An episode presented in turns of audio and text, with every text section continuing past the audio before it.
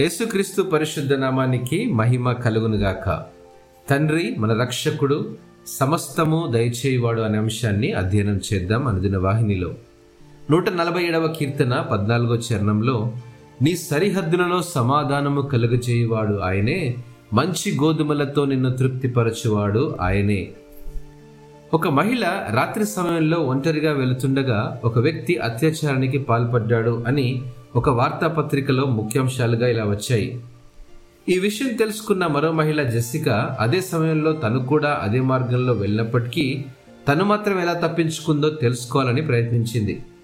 ఆ నేరస్తుని కలిసేందుకు పోలీస్ స్టేషన్కు వెళ్ళి సమాధానం సేకరించింది. ఆ వ్యక్తి నుండి సమాధానం ఏమిటంటే అతను జెస్సికాపై దాడి చేయాలని ప్లాన్ చేశాడు కానీ ఆమె వెనుక ఇద్దరు వ్యక్తులు ఆమెకు కాపలగా ఉండడంతో అతను ఆమె దగ్గరికి వెళ్ళలేకపోయాడు. జెస్సిక ఆశ్చర్యపోయింది తన సమాధానానికి. వాస్తవానికి తాను ఒంటరిగానే ఉందని తనకు తెలుసు. మరియు ఆమెతో ఎవరూ రాలేదని కూడా తెలుసు.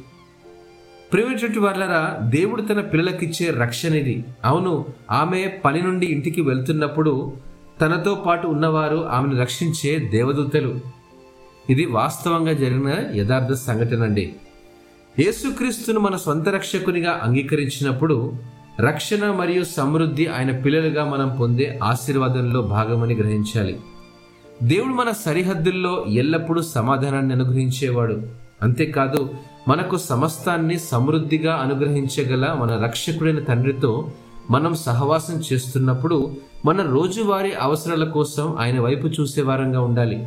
ఇలాంటి ఆశీర్వాదాన్ని ప్రతిరోజు అనుభవించడానికి ఈరోజు యేసుక్రీస్తును మీ హృదయంలో ఆహ్వానించండి. ఇట్టి మాటలను దేవుడు ఆస్వాదించునుగాక ఆమెన్.